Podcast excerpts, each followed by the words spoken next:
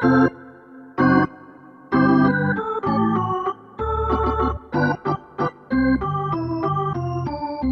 back to the San Francisco Giants edition of the For the Fans by the Fans podcast, where we bring you your weekly dose of all things San Francisco Giants baseball from the fans' perspective. I'm a lifelong Giants fan and your host, Benjamin Shapiro. And today we welcome back the godfather of the FTF BTF podcast, Dolph Shapiro, for the second part of our two part interview. Dolph is a retired orthopedic surgeon, a volunteer at risk youth counselor, a Brooklyn Dodgers turned San Francisco Giants fan, and he also happens to be the man who taught me four of the five tools of baseball. Yes, that's right, he's my dad. But before my dad tells everybody about how I couldn't catch up to the high heat in middle school, I want to remind you that this podcast is brought to you by our friends at Fanatics. Fanatics is the global leader in licensed sports merchandise. They have the world's largest collection of official sports apparel from the leagues, teams, and players you love.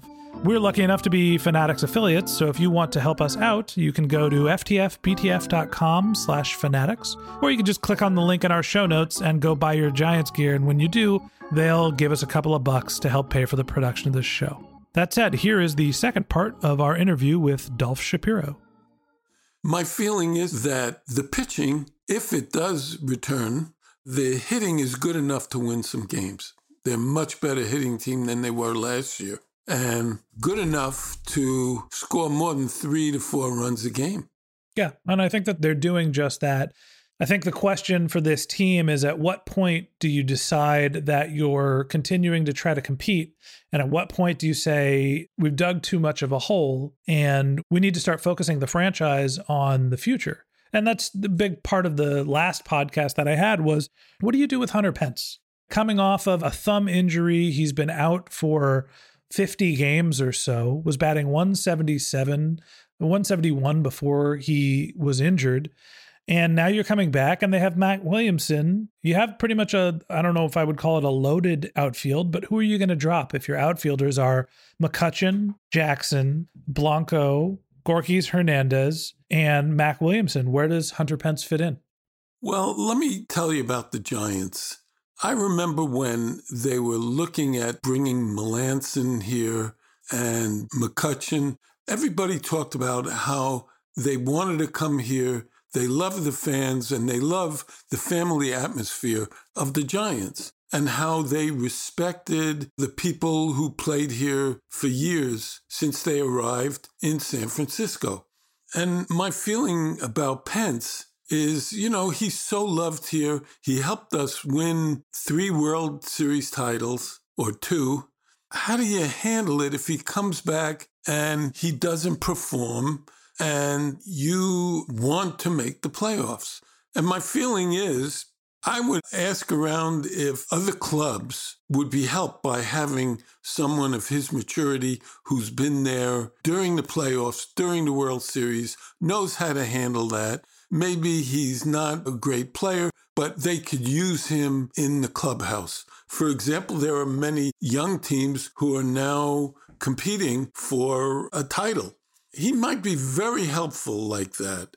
And I would like for him to be willing to do that. It would make it easy to split with someone of his caliber. If not, then the Giants have a problem. Do you just release him? I think what you're talking about is one of the two positive scenarios where they bring Hunter Pence back and he shows that he is a competent outfielder and that he was injured at the beginning of the season and he still has something left in the tank. He's expensive. He's 18 or 19 million dollars this year, but he's in the last year of his contract. So they could trade for him. Another team could take him on as a rental at the end of the season and get a, another bat with some pop lots of veteran leadership. So I would look at teams like the Atlanta Braves, teams like the Milwaukee Brewers. Philly. Yeah, Philadelphia is another one. I'm not sure if Philadelphia is going to be competitive by the end of the season, but possibly. Maybe even someone like the Cleveland Indians could take on another outfielder like that and get some depth. That's assuming that he comes back and he is valuable asset and that Mac Williamson has also proven he's at least equally valuable because Mac Williamson is going to be cheaper, younger, and probably more athletic.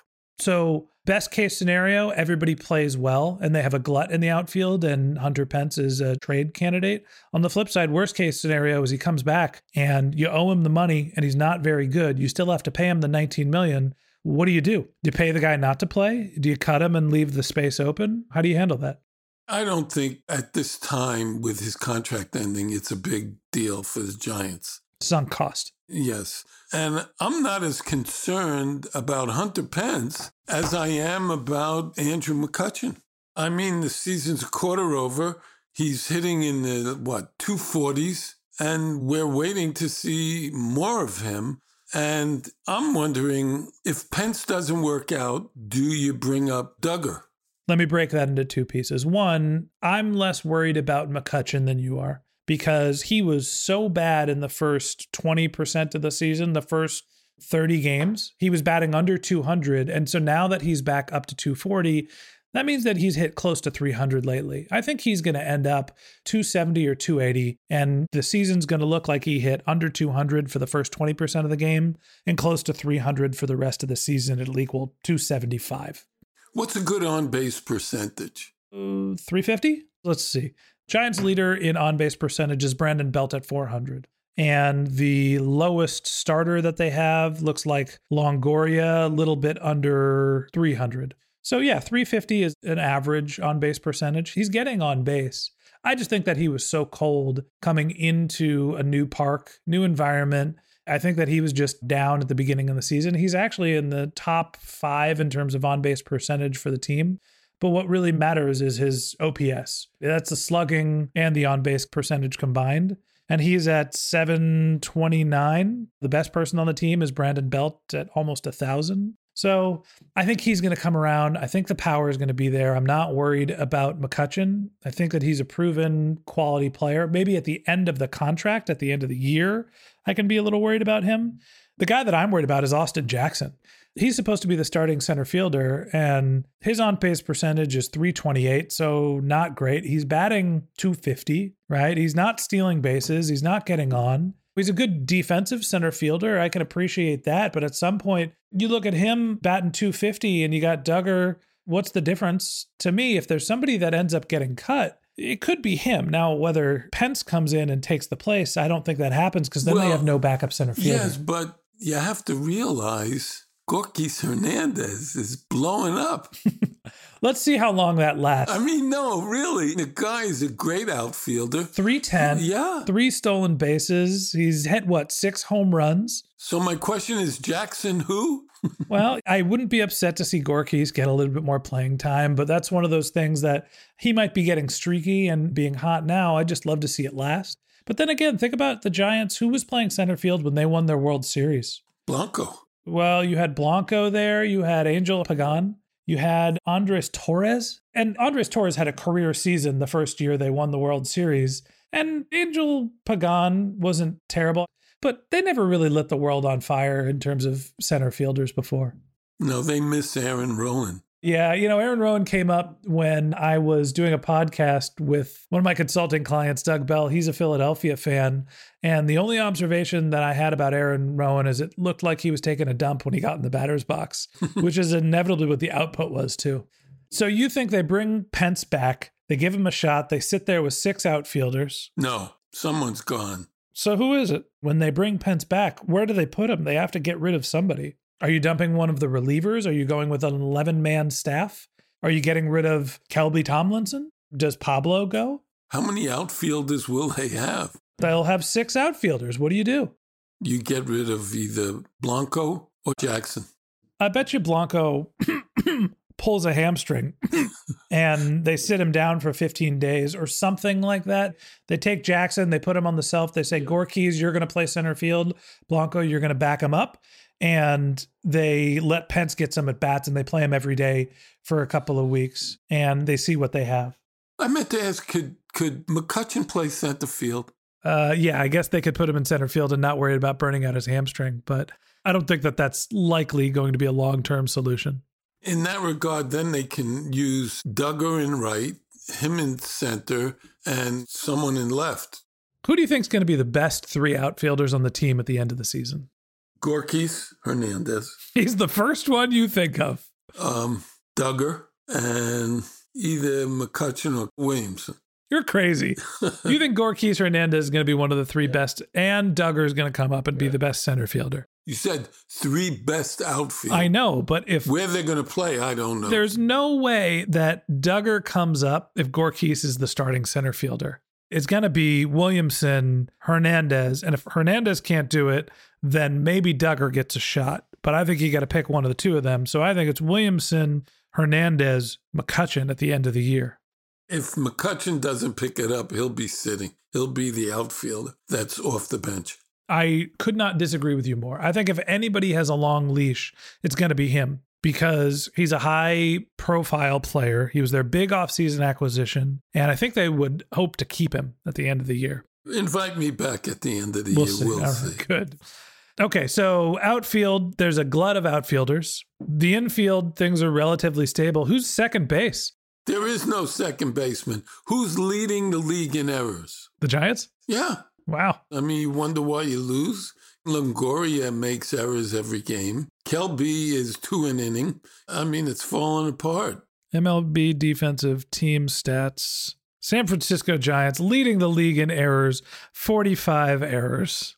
What a disaster. You're making me look bad. Hey, whose podcast is this? I taught you everything you know. Which apparently wasn't much. That's right. That's why I said you taught me four of the five key tools of baseball. I could hit, I could throw, I could field. What are the other ones? Couldn't jump over a piece of paper. And I couldn't run. but you were big. yeah, great. I mastered the post game snack. so, have you gone to many games yet this season? I've been to maybe 15. You went to 15 games already? Yes. You need a hobby. Well, I have friends who take me. What was the best game you went to this season? Opening day. You sure? No. Okay. Do you think I remember all the games? Clearly not. I just hope that you make your way home from the stadium. Hmm. Let me ask you a separate question, but related. What was the best game you went to ever? In 1988, you were eight years old, and we went to a game that had an unbelievable amount of everything. They had hits galore, home runs. We went to the baseball equivalent of the 4th of July. It was July 10th. So, right after the 4th of July, 1988. Dolph Shapiro, orthopedic surgeon, probably on a Saturday, no surgery schedule. He grabs his little boy, he's eight years old. He brings him to Candlestick Park. It's a sunny day game. And we walk in, and Chris Speier has the game of his life. He's subbing in for Robby Thompson. He hits the cycle, but that's not it. Chris Speier hits the cycle. He hits a home run. Kevin Mitchell hits a home run. Bob Melvin hits a home run. Will Clark hits a home run. And Ernest Riles hits a home run, which was the 10,000th home run in San Francisco Giants history. So not only did they hit one, two, three, four, five, six home runs in the game, the 10,000th, and they beat the Cardinals 21 to 2. They scored five runs in the fifth, four runs in the sixth, and seven runs in the eighth. We got home Monday, if I remember. you went home and told mom that the Giants only scored three touchdowns.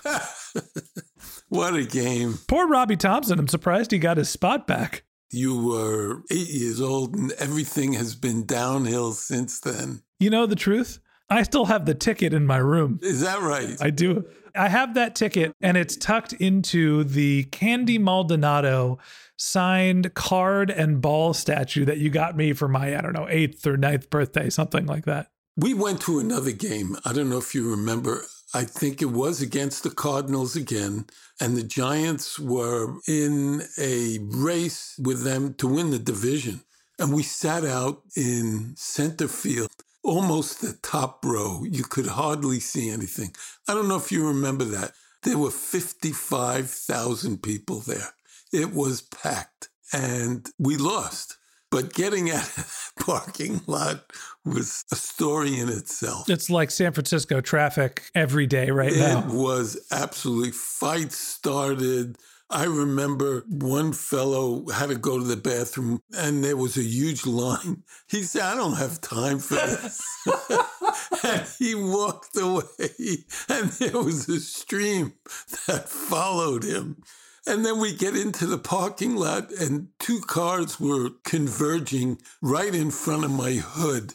And one guy started honking, and the other guy started to give him the finger. And they met right in front of my hood, and one man hops out and gets on the other fella's hood and starts jumping up and down. And I thought, oh man, what are we going to do when the fight starts? it was insane. And your uncle Charlie said, that's it. I'm never coming back here. what a time we had. You know, it was a simpler time and I don't think that quite happens at the friendly confines of AT&T Park, but if the Giants manage to get close to the playoffs and lose at the end, maybe we could see a little debauchery at the end of this season. And on that note, I think we should wrap up today's show of the For the Fans by the Fans podcast. Our plan is to do this every week. Actually, we're doing this a couple times a week now. So if you want more Giants baseball on your podcast feed, click the subscribe button. Since we're just getting started, we're in month two of this podcast. It's our first season. We'd love for you to give us a rating in the Apple iTunes store. Share the podcast with your friends. Tell them to search FTF BTF. You can find us in the podcast store, Twitter, Instagram, Facebook. We're trying to be everywhere. You can also go to our website, forthefans.bythefans.com or ftfbtf.com. Thanks again to our friends at Fanatics. Uh, if you're going to go buy your Giants gear, head over to ftfbtf.com slash fanatics or just click the link in our show notes. And when you buy your Giants stuff, they'll uh, kick us a couple of bucks to help us pay for the production of the show. So, in honor of Chris Speier hitting the cycle and my dad coming back onto the podcast, that's it for today. Until next time, swing and a miss, and that's it.